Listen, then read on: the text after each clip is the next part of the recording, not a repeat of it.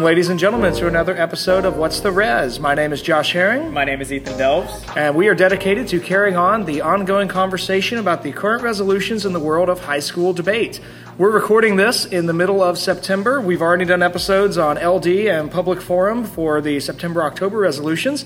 Today, we're going to do a different sort of resolution. We're here today with the co executive directors of the New York City Urban Debate League. We have uh, Amisha, Amisha Moody Mehta and Stefan Bauschard with us today to share their expertise about the urban debate leagues and help us know a little bit more about uh, that side of the debate community. Amisha and Stefan, welcome to the show. Thank Hi, you. thanks so much for having us.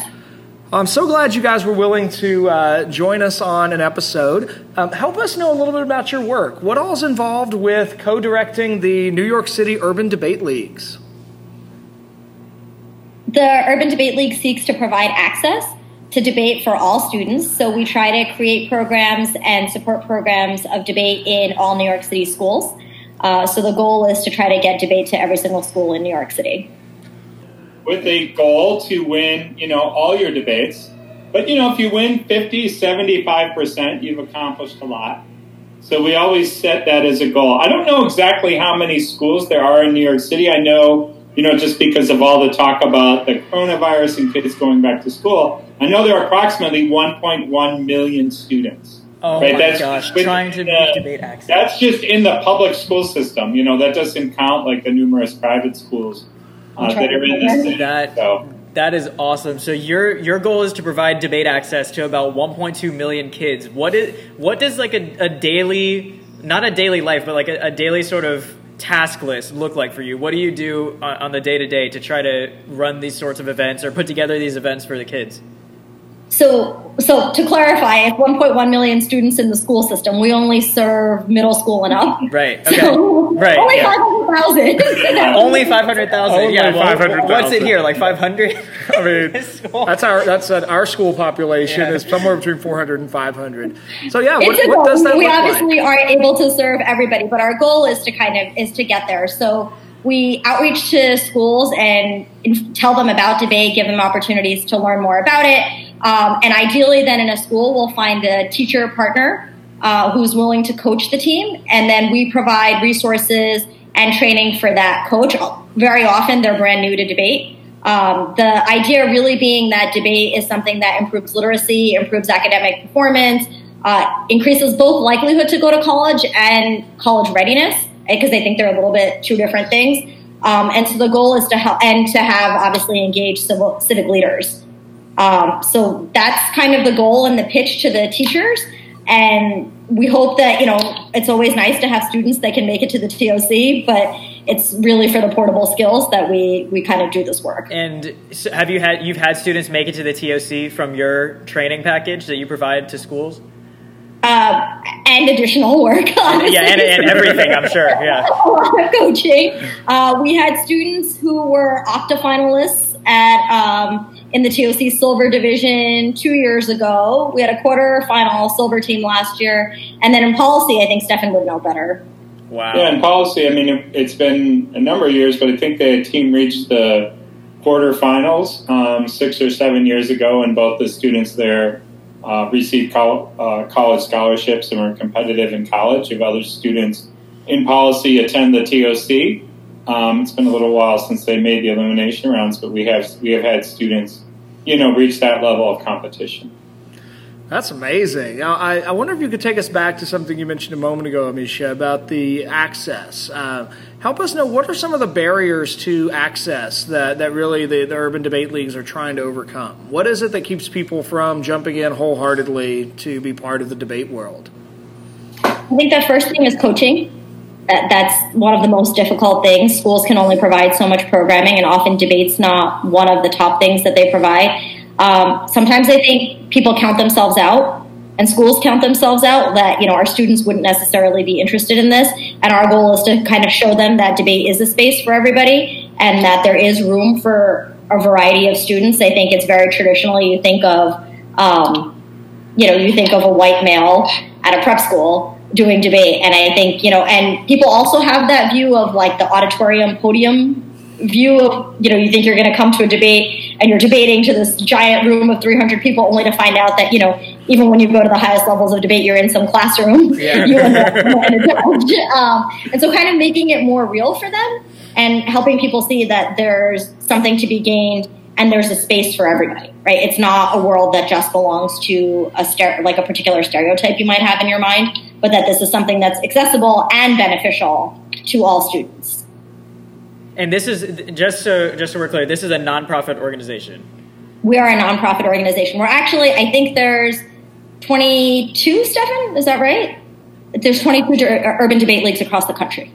Wow. And that all branched out from New York. From is that where it began?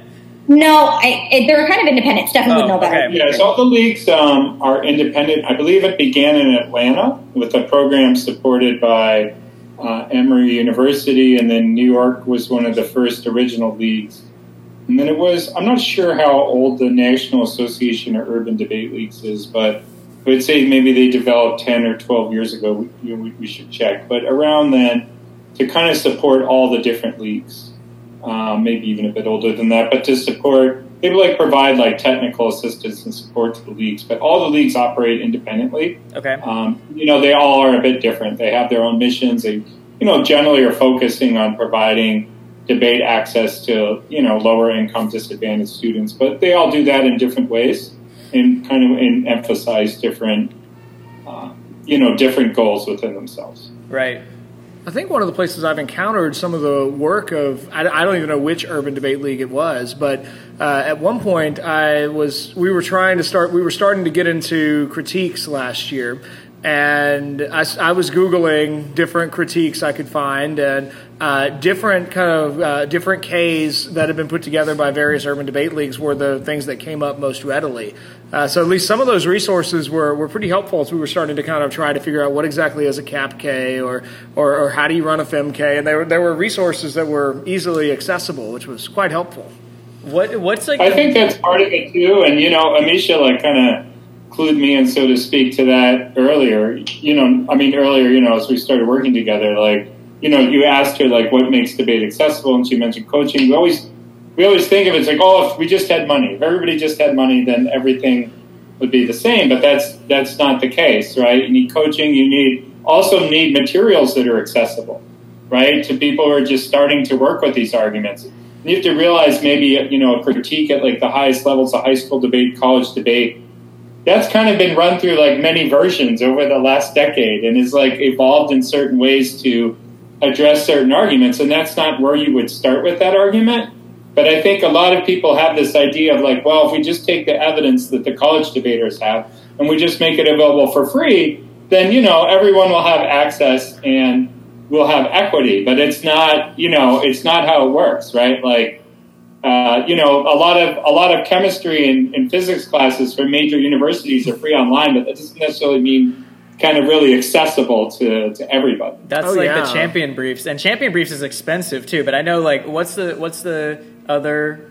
There's an Oh, there's an- there's a there's yeah, there's, there's so a, many. there's a lot of different brief companies. I mean, I think there's there's some I found, and I've I've been coaching now for five or six years. I've I've lost track, but it's there's there's definitely every year I have a I feel like I get a little bit more clearer in helping students connect the dots between here's a sheet of paper with a lot with key lines underlined and how does that translate to what you actually read in your case at the tournament and the, the time between those two points is getting shorter but Yeah. i mean I, I think you're absolutely right that there's it's not just materials it's not just coaches but being able to help schools with both of those is huge and especially So we're being- trying something new this year. We're actually at PF. We've developed a league topic, and we have a scaffolded approach to case writing. So they have a contention, like one pre-written contention, but the second one is um, they have an option to do like a fill in the blank contention, where parts of it are written, and then it sort of says, "Go find the evidence from this article."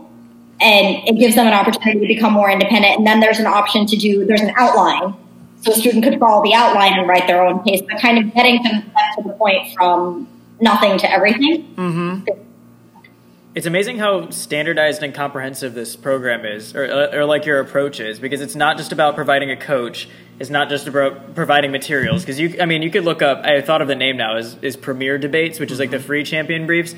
You could provide any of those things like individually. But the fact that you guys have templates for cases where you could have one contention for reference, another one for fill in the blank, and then I'm assuming they would eventually get to the point where they could write their own. It's like you've covered all the bases. It sounds like I, I that's just crazy. And plus, after going through all of those different you know coaching programs and training programs and having their own school like their within their own school now has a debate program getting people to go all the way to toc like that's just a large purview that's a that's a really cool accomplishment now tell us Thank a little you. bit about uh, your your backgrounds. I know, Amisha, you said you, you've not always been in the debate world, but uh, Stefan, you, you've been in this space for a long time. Give us a bit of your stories about how you got into this particular work. Go ahead.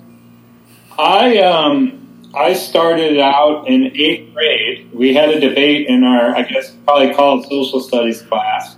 Um, and one side was Russia and one side was the United States. You know, and I'm I'm kind of approaching you know Medicare eligibility. So in those days, we just debated out of encyclopedias. So I'm sure whoever had the U.S. side had a bit of an advantage, but that really got me interested in debate. Uh, and they had it at my high school, and I started debating, and I really liked it. And ever since then, I debated in high school, debated in college. I was a graduate student debate assistant, full-time debate coach. Got involved with the league.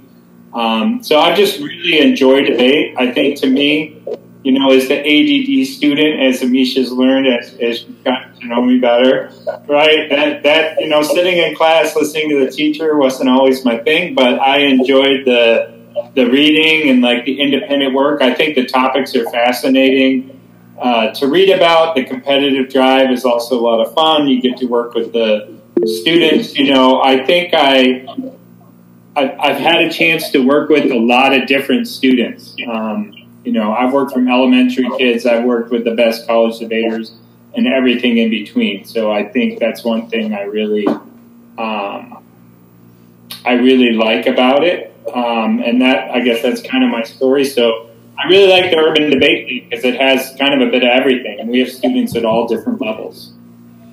Okay, so you so you started all the way back in eighth grade. I think I started debate in 1984. Wow, what that's quite the. I, I haven't even taken a semester off. And also, could I, if I could ask about your college debate experience, like what style or how did you sort of affiliate yourself with? So I've always really until like you know six or seven years ago. Well, no, 2008, like uh, co-started the Harvard Debate Public Forum Camp. Until then, I had only done policy debate. Okay. Um, okay. So, and you know, there wasn't even obviously PF like back in those days. So, you know, I debated policy in high school, college, coach policy, all the way through, you know, all of my time. And still spend some time with it. I still enjoy it. But what really kind of attracted me to public forum is that, like, people do it. You know, so, uh, you know, policy, it's great. I think it's awesome. I do still love it. It's the best form of debate.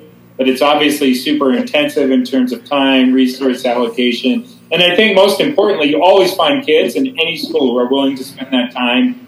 You know, parents who are willing to invest those reasons, even small number, right? But it's when you try to get it to a wider audience to get more people to do it, there just aren't enough coaches.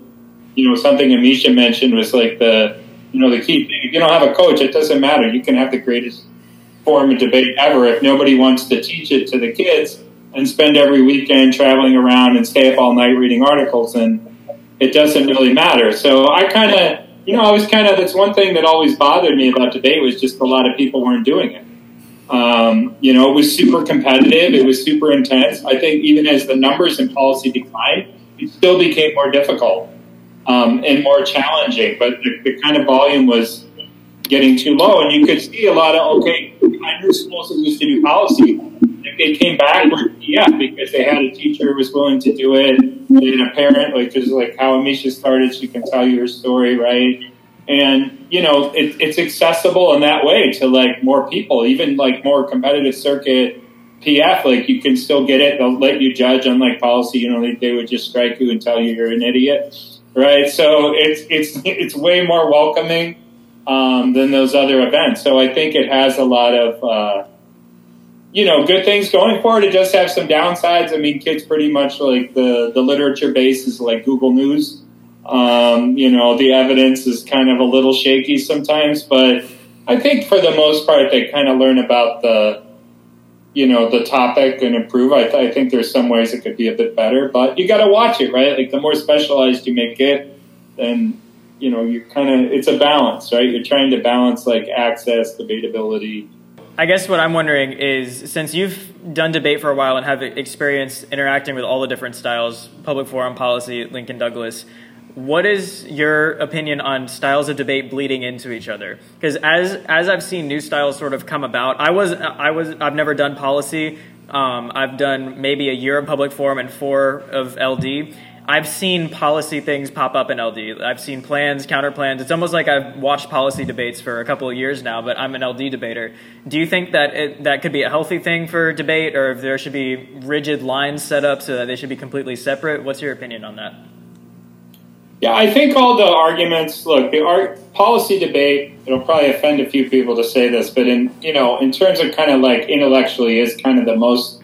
It's been around the longest, right? So to say it's like the most advanced form of debate, in some ways, I don't really even think people should be offended by that, right? Like it, it's been around the longest. It's where the people who studied argumentation and that, like, that was kind of their outlet, right? So it's been developed kind of by people who studied argumentation professionally. It's been around forever. So you've had a lot of these, you know, when you find like quote unquote professional debate coaches, like people who do this kind of more like for a living almost exclusively, certainly there are some of those in LD and PF, but most of those people are in policy. So a lot of the events do borrow um, from policy just because those concepts and ideas are kind of tested and like refined over time. And that's where you have more of kind of your people who are like debate lifers. So it makes sense in that way. And of course, you know, now in LD, you either have circuit LD, which is basically one on one policy, or you have more traditional LD. Um, some of the stuff's making it into PF. I don't know about plans because sometimes the con goes first,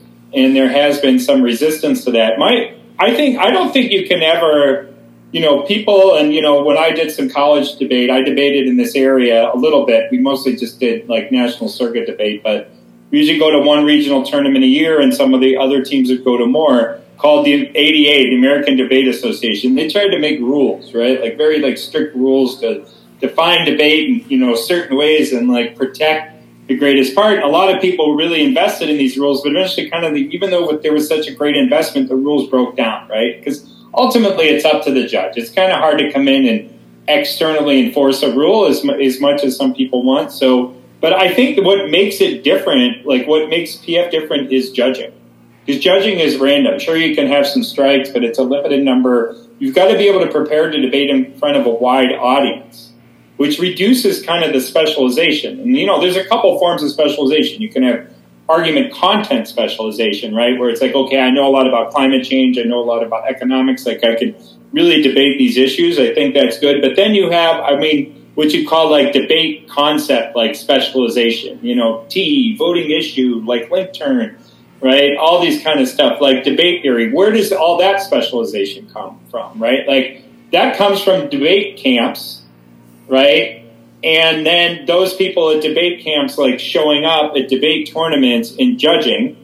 And then if you are a not somebody who, if you are a not, if you are somebody who did not attend a debate camp or coach is not familiar with this, then you kind of, not intentionally, but you kind of get excluded, right? If you don't know that like debate camp technique, right? And you can't fit your arguments in that framework. And, you know, judges, like, they think people who have these ideas, they think they're, like, smarter or more superior than everyone else. They think, like, because you know what, like, a reverse voting issue, that you're actually smarter than somebody who doesn't, right? So they, they kind of come in with these attitudes of, like, haha, you're the kid from, like, you know, who lives, like, in a treehouse, who doesn't, like, know what a reverse voting issue is, nice. right? And you're kind of, right? They can kind of be like, you know, like I say, they're not intended. They they come with these ideas that they learn these advanced concepts, and then that you know, with judge preferences, that kind of gets imposed on everybody else, right?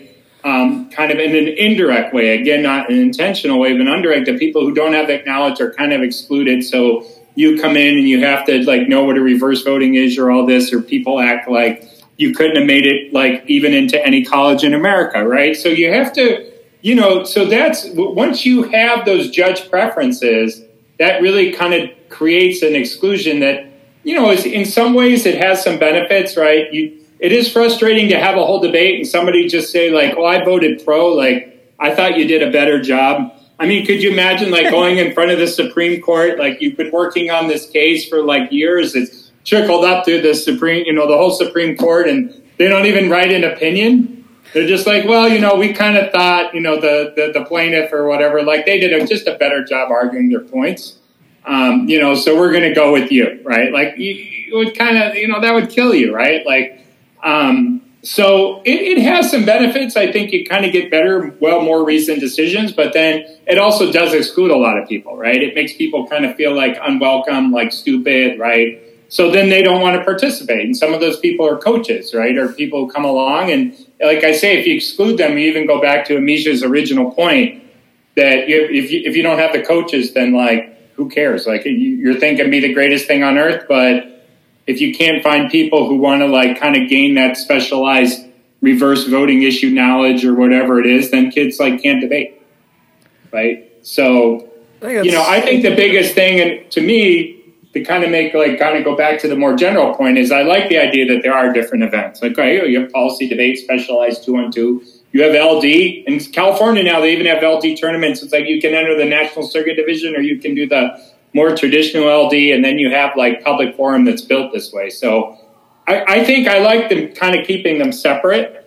Um, and but I think the only way to really keep PF separate is to avoid the like judge preference systems in PF because then it's just going to be it's just going to become one of the other events. I think that's really interesting and a really uh, probably a helpful way to think about that. I know over the last couple of years we've encountered um, really two different groups that are trying to create sort of a, a, an alternative. Uh, we're, we're, partners with the Calvin Coolidge Presidential Foundation to start a. Uh, it's, it's, still very small. It's mo- it's just in North Carolina, but the Coolidge Debate League is started through the the Luddy schools, and they've built that up to the, the. They run a national tournament. They do an invitation. They do invitations to it uh, every July. Uh, but really, they're trying to really push back against some of that specialization and try to recover the, the public knowledge. And really, one of the cool things the Coolidge Foundation does for that, that as a coach, I find eminently frustrating every single year, they invite local Vermont farmers to come be their judges at their national tournament. So if you really, to get to the tournament, usually these are kids who have, they picked up TOC bids, they just finished being at NSDA Nationals, and they want to go to the Coolidge Cup because unlike TOC and NSDA, the Coolidge Cup comes with $7,500 towards college. And so, but then they, the skills that they needed to get there are not what communicates to the local Vermonter who is now judging them. Uh, and so that that's we found it's really interesting to kind of go and watch that. We've uh, I have hopes of Ethan making it to the top this year. We'll we'll see how that goes, but. Uh, it, it's always really so the last two years. It's come down to sort of a classic circuit debater and then someone else who is really a dark horse candidate out of the blue who really cracks the speaking to the average American in his debate. And being able to see both of those styles kind of clashed against each other is, I think, really interesting. The, the final round is the best, and I think isn't it ten thousand for first place dollars? Is it not? I think it's seventy five hundred okay. for first place and twenty five hundred for second oh, place. Oh, so, so if you make it to that, total. make it to that final round, you're still sitting on a nice uh, help for usually so far the only people I've ever seen there are seniors and they're they're headed to college. They At want the any money round, they can yeah. get. But yeah, it's uh, the other group I was thinking of is the the Ronald Reagan Foundation runs their Great Communicators debate, which I'm I'm anyway. I'll, I'll save a rant for the Reagan Foundation for another day. Let let's shift to a slightly different topic. Uh, I know we connected. We have to say that we love the Coolidge Foundation as well because yes. their their president is on our board. Oh, really? our board. And uh, they very generously have sponsored our tournaments over the years. And our city champions this year, they they give uh, bids to New York City Urban Debate League debaters. Um, they designate a tournament, but this year our city champs, the top uh, three teams in each of our divisions in both um, the league topic and the national topic are going to get to go to the to the Coolidge Cup. So we have to give them a plug too. Wonderful. Who it's it, it's uh, turns out it's a smaller debate world than than we knew. That's that's fabulous. Well, I know we, we originally connected in part because uh, the two of you collaborated on a Medium article. Uh, I'd love to get your just kind of walk us through some of the thoughts that, that went into that. Uh, if I got the title right, uh, this is openly available on Medium. It's entitled Debate is Online. It was published on August 30th. Uh, what, what kind of response did you guys receive for that article? Is that something people wanted to talk about, or was there not much response? What, what kind of feedback did you get? I mean, we didn't we didn't get a ton of response. Um, you know, to the thing. Oh, people commented, uh, people read it. I mean, I don't, I don't really know that it's a, uh, you know, it wasn't. It's not like an opinion piece, right? So it's it was more kind of a. Here's kind of how this developed, you know, because we were kind of, uh, you know, involved and aware of it from the very beginning. So there was part of that. The second was you know, hey, like, you should do this. Like, we, you know, in a couple ways. Like, you know, A, as a coach, like, you know, hey, this works. And we were trying to make the point, you know, especially as NYCUDLs, like co-EDs wearing those hats, that it works for all students because people are very skeptical, right, about how maybe some lower, you know, students from lower lower socioeconomic status backgrounds would be able to access it. So it was part of that to encourage the coaches. Part of it was to encourage like school administrators. Like, I mean, the one thing I, you know, schools, you know, a lot of schools, I guess I'll say, are really struggling, right, to kind of just get like online classes up and running, whether it's full time, part time, or asynchronous, synchronous. Like they're really, um, you know, even no matter how much money they're dumping into these platforms, they're struggling to make it work. And like the debate community, you know, was so far ahead of the times. Like we ran, you know, enormous events right? Like TOC had like over 1,500 students, I think, and STACE is like over 5,000 plus all the other participants. We ran events with like thousands of students online basically as soon as the pandemic broke out. Like we were way ahead of everybody else. These systems are in place. You know, basically all the tournaments that ran last year, almost all of them are running this year.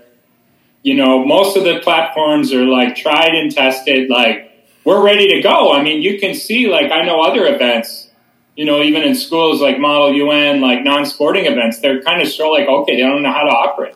They've given it no thought, right? Like to how to organize their events. Some universities hosting these events are in a little better shape um, because they found ways to kind of adapt their technology. But a lot of people really so, you know, we just think this is a year for kids to debate. Like we realize that, yeah, kids are on screen time more because schools are asking more of them, right, than they have in the past, but it's very interactive. It's very fun, and we like want to encourage people to to do this. Um, so there's a little bit of that, but I don't know if that's something anybody really wants to argue against, right? Like, no. no, I think the other thing that we thought was really important was the you know, back in the spring, everybody lost everything. You know, it was just sort of like, you know, students, their classes were canceled, seniors lost graduation, you lost your last season if you were an athlete. It just seemed like the whole world was canceled. And what was exciting was that debate was still available, but not just that it was still available, it's, so it's one, the reliability, right? That like something that you do, you can still continue to do. And then the second part of it was also that you get to see your friends right? And you normally come to a debate tournament and you get to see your friends. And this was something that you could still do kind of with a group of people who aren't necessarily in your town, you know, so who are far away, who you may, you know, God only knows when anybody will get to see anyone again. Um, but it was, it was really far. And that social emotional piece of having a place that both you could do something that was part of your routine and not lose everything. And the second that you could still stay connected to a world. And it's kind of like when you have your kids, you're able to connect to them for so much more, right? I mean, that's like another big advantage of debate, specifically with our Urban Debate League kids, is that once you're part of a team, you have a coach who's looking out for you emotionally. You have a coach in New York City. There's a big, um, you know, you have to apply to high schools. And so there, that's a whole additional complication. But now you have an adult who's there, who kind of understands these things, who's able to guide you the same way you would have a coach who could help guide you through college applications if you were in high school. So it's kind of like it's like any youth development activity, having that activity then opens up a whole host of other benefits. But when you take the activity away, you also lose all of the other benefits. So part of what we were saying was that it was just important, you know, it was important for so much more than just the traditional benefits of debate. I think there's a lot there's a lot of value there. I know we've seen I've seen a lot of that on even with our teams. We just had our first online tournament, but I got permission from our administrator that we were a small enough group. We were less than 20 people, so we fit within current North Carolina guidelines to actually come into campus and we could all, we're competing online, but every classroom is now set up with a, a Zoom station basically with a dedicated monitor and microphone and we can still sort of compete together and, and masks and social distancing and all the things as part of that. Uh, but I was kind of amazed to look at just how significant that is for friendships and long term relationships. The other thing that I think is really that uh, I thought was fascinating about the way I thought you both expressed very well in your article was just how there's a way in which this enables debate to happen in ways that it previously couldn't. Where previously, uh, some of the largest tournaments in the country are they're limited in just by distance for people to compete at. I know we found that our school is part of a network of, Thales academies where, uh, in part because we had virtual students that my boss told me if I was going to offer debate in person, I had to offer an equitable version of debate for virtual students who are zooming into class. I put together a Thursday afternoon virtual club that suddenly it occurred to me like, well, there's no reason that students at other Thales academies couldn't be part of our club this way. And suddenly, uh, we actually had our uh, our newest Thales Academy out in Waxhaw. It was a middle school team at our last tournament that was part of that virtual club. Took third place at the the last tournament. That they would never. That school doesn't have anybody yet. Their faculty's young enough that they they just don't have anybody with debate expertise. But now they've got a kernel of students who have found that they they like this. And it seems to me that where a lot of the rest of the world is sort of throwing their hands up in the air about how my favorite thing, whatever that is, is canceled, the debate community sort of pivoted really fast to figure out it's not going to be canceled. We're going to find a way to make this work. And I, I think there's an amazing story in there some, somewhere that you guys really articulated part of very well, I think. Thanks. Yeah, I mean, I just think the debate community in general, like, we don't, I mean, part of it is because people don't know it, right? Like, you know how how much it like pivoted and how quickly. You know, and I'm just saying, like you see, like how a lot of schools are just like really struggling, right, to kind of you know run classes on a regular day, right? And here we have like you know an event, and you could say, okay, well at NSDA Nationals there are seven thousand people. In my district there are seven thousand people, but you don't have seven thousand people getting scheduled in like I think it was over a thousand different rooms for short periods of time, like changing places, and all these people coming from literally all over the world and like kind of connecting in the same spaces. Who a lot of which you don't even know who they are, right? So it's really kind of a kind of and you know have all different levels of previous like technology experience. Now I will say debaters and coaches, you know, are, are probably tech levels a little higher than like kind of maybe your average, right? But it's still to get everyone on. Most people hadn't used Zoom, right? Kind of had any kind of embed system or thought about you got to think of all these security issues and those kind of things. Like that all happened like really in a really really short period of time. Um, and I think the debate community as a whole, like really, kind of in a way, deserves more credit for it than it gets. It's actually, but I agree with you. It has opened up quite a bit of opportunity um, in that students can access tournaments that they previously couldn't because of the travel. So you know you no longer have the barrier of if you can't afford the plane ticket and the hotel rooms are, are enormously expensive. You know, and tournaments have been generous, I think, with students in allowing discounted fees, but the airlines aren't and the hotels aren't. Um, and so it's a really great way for students who, you know, and NPF, as we discussed earlier, it's a little bit random, right? So the more tournaments you go to, the more likely you are to win. And then once you start winning and getting that experience, you kind of figure it out. So I think there's a whole host of opportunities for students um, who maybe economically couldn't access some of the national circuit, not just because of the tournament fees, but because of all the other costs that go along with it. It does definitely provide that. For us at the Urban Debate League, it also provides some really interesting abilities to support coaches. Um, we've been trying to push this video call thing for a few years and it really hadn't taken off. Nobody was, you know, nobody was into it. We tried to do a board meeting even on a Skype call and it fell apart just a year and a half ago. And, and people were like, we can't get on, we can't get on the Skype call. And now you know, everything is happening on Zoom.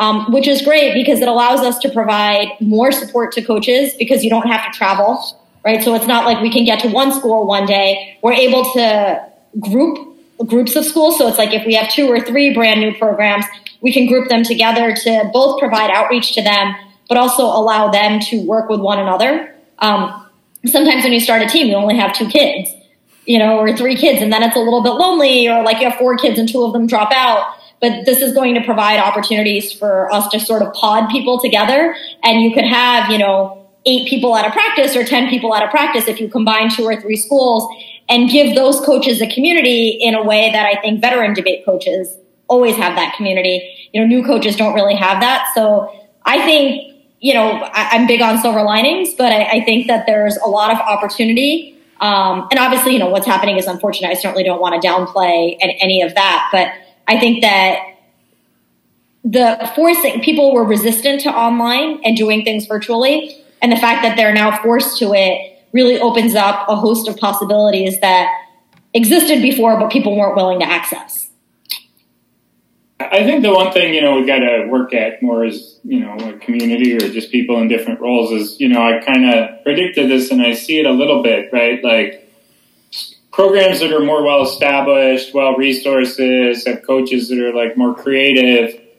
Um, the volume, the number of teams they have at tournaments has increased, right? Because now, like you know, I mean, there's not a room shortage. There, there aren't these barriers to travel, right?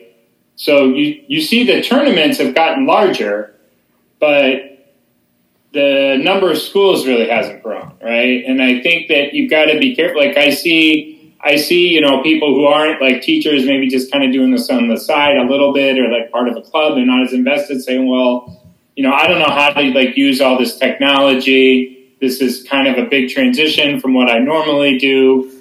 Um, you know, there's all kind of other school things they have to worry about, like on a day to day basis. And I think we got to, you know, do the best we can to kind of make sure that those programs in the interim don't fall off because as we all know, once you lose a debate program, it's hard to bring it back. It's not like it's just going to instantly reappear once, you know, we start to get to the light of the tunnel, however that comes out on the coronavirus. And just to kind of supplement that a little bit in a more specific direction, what's the story behind Classrooms Cloud or Classrooms.cloud? I guess however you're supposed to refer to it. How does that fit into the bigger picture of online debate and what it's going to look like in the future? Well, I, I guess I think there are two questions there, right? Like, what was the origin? Um, it's actually one of my former debaters, um, Preetan Shah, was on my debate team. Um, and he's the one who really kind of he started Classrooms.cloud. We had the idea.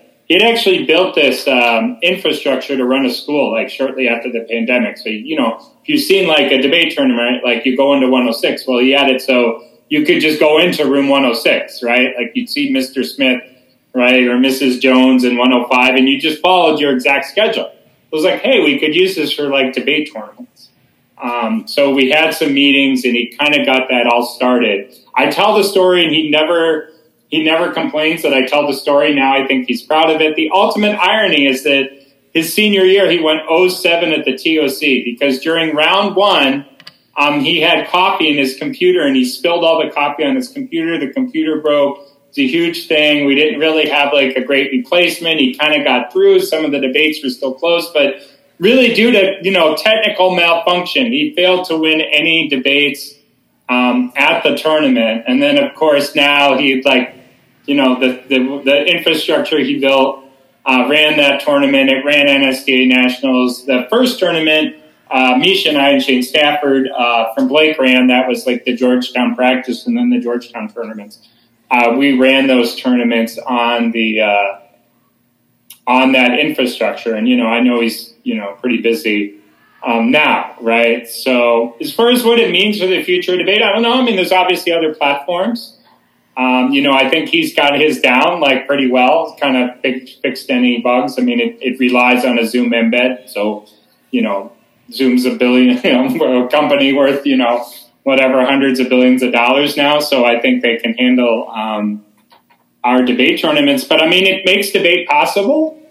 I mean, even other systems that developed, who knows? Like, you know, would they have would they have done that if like he hadn't proved that it worked or thought of kind of how to kind of embed these things? So I, I mean, I'll even give them credit for things like the tournaments that run on other on other people's platforms. Like they might have, you know. Um, but yeah, I figured it out early, and um, you know, we had tests. We actually did the first. You know, Misha and I coach our own teams. In addition to that, and like we help each other out um, with the coaching, and so our debaters were the first ones to use it. We had a debate um, between the two, and it actually, to be honest with you, it didn't go very well. Like because we had like some disruption, and I was so excited, and Misha's like, "Well." I mean, she was nice. She was like, you know, it didn't really go that well. But the, the thing was, the reason I was so excited, there were some problems with the communications and that, but the thing, like, it worked. Like, the kids got their pairing on tab room. They went to the rooms. There were some troubles with the internet and, like, connect. But I was like, those are, those are just, like, totally solvable. I'm like, the system connected the kids together, which and we did it. And then we just ran like some additional tests, and you know, you know, it's embedded, so you had to learn. Okay, it's best to embed it in Chrome. You've got to activate the microphone. You know, there's some things like that. But I was pretty just excited that it kind of because that's its primary function, right? Like Zoom already exists. Okay, Tab Room already exists, right? But you got to like pull the competitors together in like a workable fashion. So. That's fantastic to hear the story of that kind of uh, the first person really to crack that particular uh, problem and, and, solve it. Uh, so we're, we're coming to the end of our time today. I want to ask y'all one last question, and uh, then we'll need to draw this to a close. Um, but why have you chosen to spend so much of your careers in the speech and debate world? Uh, what is it about this activity that you both find to be so very worthwhile? I'm spending the latter part of my life in this activity, so I've only been doing it for about six years. I was I'm a lawyer by training, um, and I I got into it because of my daughter and my son. They went to a debate camp. They went to an NYC UDL debate camp about six summers ago. Um, my daughter really fell in love with it, and we kind of got involved in helping out at the UDL, and and they were nice enough to have a Saturday club for her. Um, and it was just so interesting to me. I think that, you know, I would have loved to have this opportunity as a student. It was an opportunity to learn about so many things um, beyond the traditional classroom, to be able to apply current events, to actually be able to argue it, to find a community of your peers. Um, all that was just really, really exciting to me. Um, she wanted to continue doing it. So we ended up, you know, I tried to help her. She was starting a team here in Westfield. Uh, we looked for a coach, and as we mentioned before, it's impossible to find coaches. So that's how I ended up coaching it. Um, and along the way, we met so many wonderful people in the debate community, um, and so many students who, you know, when I went to travel tournaments with the Urban Debate League students, one of the things that most impressed me was that we could go to a tournament, they do terribly, and at the end of the day, they'd say to me, they'd be like, Amisha, so next time when we go to this tournament, here's how I want to change my case and this is what I want to do differently. And I just thought, this is amazing. Like there's no, you know, they were always, you know, they were sad if it didn't go well, but it was never, am I going to throw in the towel? It was always like, well, here's how I'm going to get up and do this again. And I thought that that was, that really showed how much they cared about the activity. Um, and so I love that. I love what the mission of it is. I love that we're creating informed citizens, that we're able to increase kids' literacy and all of that. Um, what's been really fun for me in doing this is that we get to figure out a way to deliver it a little bit better. You know, how do we efficiently deliver it? How do we scale the model? Because of course, like if you pour all of your time into two students, um, you'll get a result. But how do you then transfer that to a larger group, you know, to all New York City schools. Um, so that figuring out that puzzle has been really interesting and fun. And we try, sometimes we fail, um, but it's also really cool because New York City is a place where things, people just do stuff, right? We don't wait. We just kind of try things and, and we see what happens. Um, so that's been really fun for me. And I'm really lucky I get to do it with Stefan because he knows absolutely everything about debate. Um, that's not my background. Uh, so, like I said, I come more from the organizational perspective, but I think it's been really fun to work with somebody. Um, and it, it's great to have a job where you get to do this work, where you get to help people. So, uh, I feel very fortunate to be able to do it. Yeah, I mean, for me, I mean, once I've done it so long, like, I mean, what what else am I going to do? Like, you know, sell cars or, uh, mm-hmm. you know, I, I don't know, right? Like, uh, it, you know, so that that's part of it. But I, know I really love it. Like I mentioned earlier, like all the all the different parts that have I've enjoyed the research, the competition, the kids. I mean, I think I've been a bit fortunate too that, you know, I mean, I think if you do anything for a while, you can get tired of it, but I've done so many different things in debate. You know, whether it's like coaching or researching or like organizing tournaments or like working with the league. You know, I think, you know, I've been able to shift and if I get kind of burned out on one, I'll kind of, I'll do a little bit more of this this year, a little bit, um, a little bit more of that. You know, sometimes maybe I'll have a couple kids I coach a lot and I'll like really enjoy that. Or other years I'll be like, well, I'll try to make a bigger team. You know, there's there's kind of a little bit of flexibility, but you know, I mean, you get to work with like in debate. Even like some of the people are like, you're just like, wow, they're like really out there. Like they're really smart. Like one debater, like super smart. Um, it's really a challenge, and you know, then you have like smart and kind people. You know, like Amisha that you get to meet and like work with. And uh, one thing I really like, you know, with her is like she really. I mean, she really gave me a fresh perspective on debate. You don't think about like a lot of these things. Like she came to the you know, the Lakeland tournament that I run for my team. And, you know, after talking with her kind of after the fact, stuff she told me she worried about, like, oh, but what if, you know, she emailed, oh, you, you get the check, like, you kind of like, you know, pay. And I probably didn't even respond. I'm like, I'm kind of like at a tournament, like, you know, whatever you got your entry, like, we'll kind of like work it out. Like, you know, I, I, I didn't, you know, when you get an email, like, did you get my check for my one entry? It's just like, I, I'm like, I, I don't know. Like, I, I don't care, you know? Um, but like she was worried, like coming to the tournament, that like she wouldn't be allowed to compete. That I'd be sitting there being like, you know, where's your, you know, fifty dollar entry fee? I'm not going to let you in, right? So it's like you worry about um, things people are concerned about. You know that. So that, that I mean, I, I hate to belabor that point, right? Like too much, right? But you worry about that. You, you know, then people bring expectations about how other things they've like attended worked, right? Um, you don't think about that. Like, so she kind of really brought, like, brought the perspective as someone who's doing this from scratch, which I think a lot of people forget about, even when they're trying to help people. They don't remember because most people who do this, like, they have done it before. Um, and then, you know, middle school, I hadn't really done a lot with middle school. I'd run some camps. I'd like done a little middle school, but her team at that time, uh, when I started, is mostly middle school and like a couple high school students. So thinking about how to coach, you know, middle school kids, especially just from scratch, right? Like that was real challenge, and like she helped me a lot with that because I teach a class, like you know, I maybe teach a debate class, and I'd be talking about all these things or words that kids never heard of, and you know, I'd want to talk about the topic for like two hours, and then it's just like they can barely give a speech, right? So you got to kind of you got to you got to like pull it all back. So it really kind of brings a fresh perspective, and I think especially with this job and like online debate, like you're trying to help people who want to help kids who kind of don't think they can do it right? And like, you know, part of it is kind of being in their shoes. Part of it's like, no, you can help a sixth grader give a speech. You're like 40 years old, you've taught for 20 years. I'm, I'm more than convinced that you can help this 10 year old kid write a four minute speech.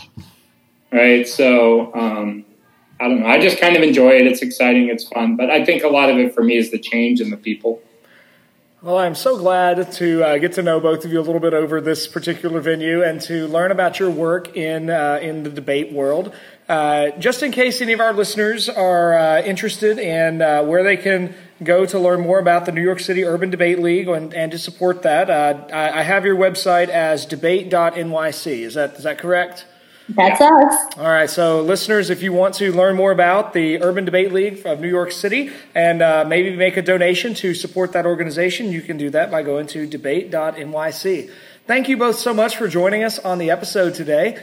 Ethan, just in case anybody wants to get in touch with us or give us any feedback about this episode, how can they do that? Yeah, if you guys have any uh, feedback for the episode, want to get in touch, you could do so at what's the res at gmail.com. That's W H A T S T H E R E S at gmail.com. Follow us on Instagram, Twitter, and Reddit at what's the res underscore, or visit our website, www.what'stheres.com, where we post all of our episodes and links to different podcast platforms to listen to the episodes. And until next time, work hard, speak well, and seek the truth.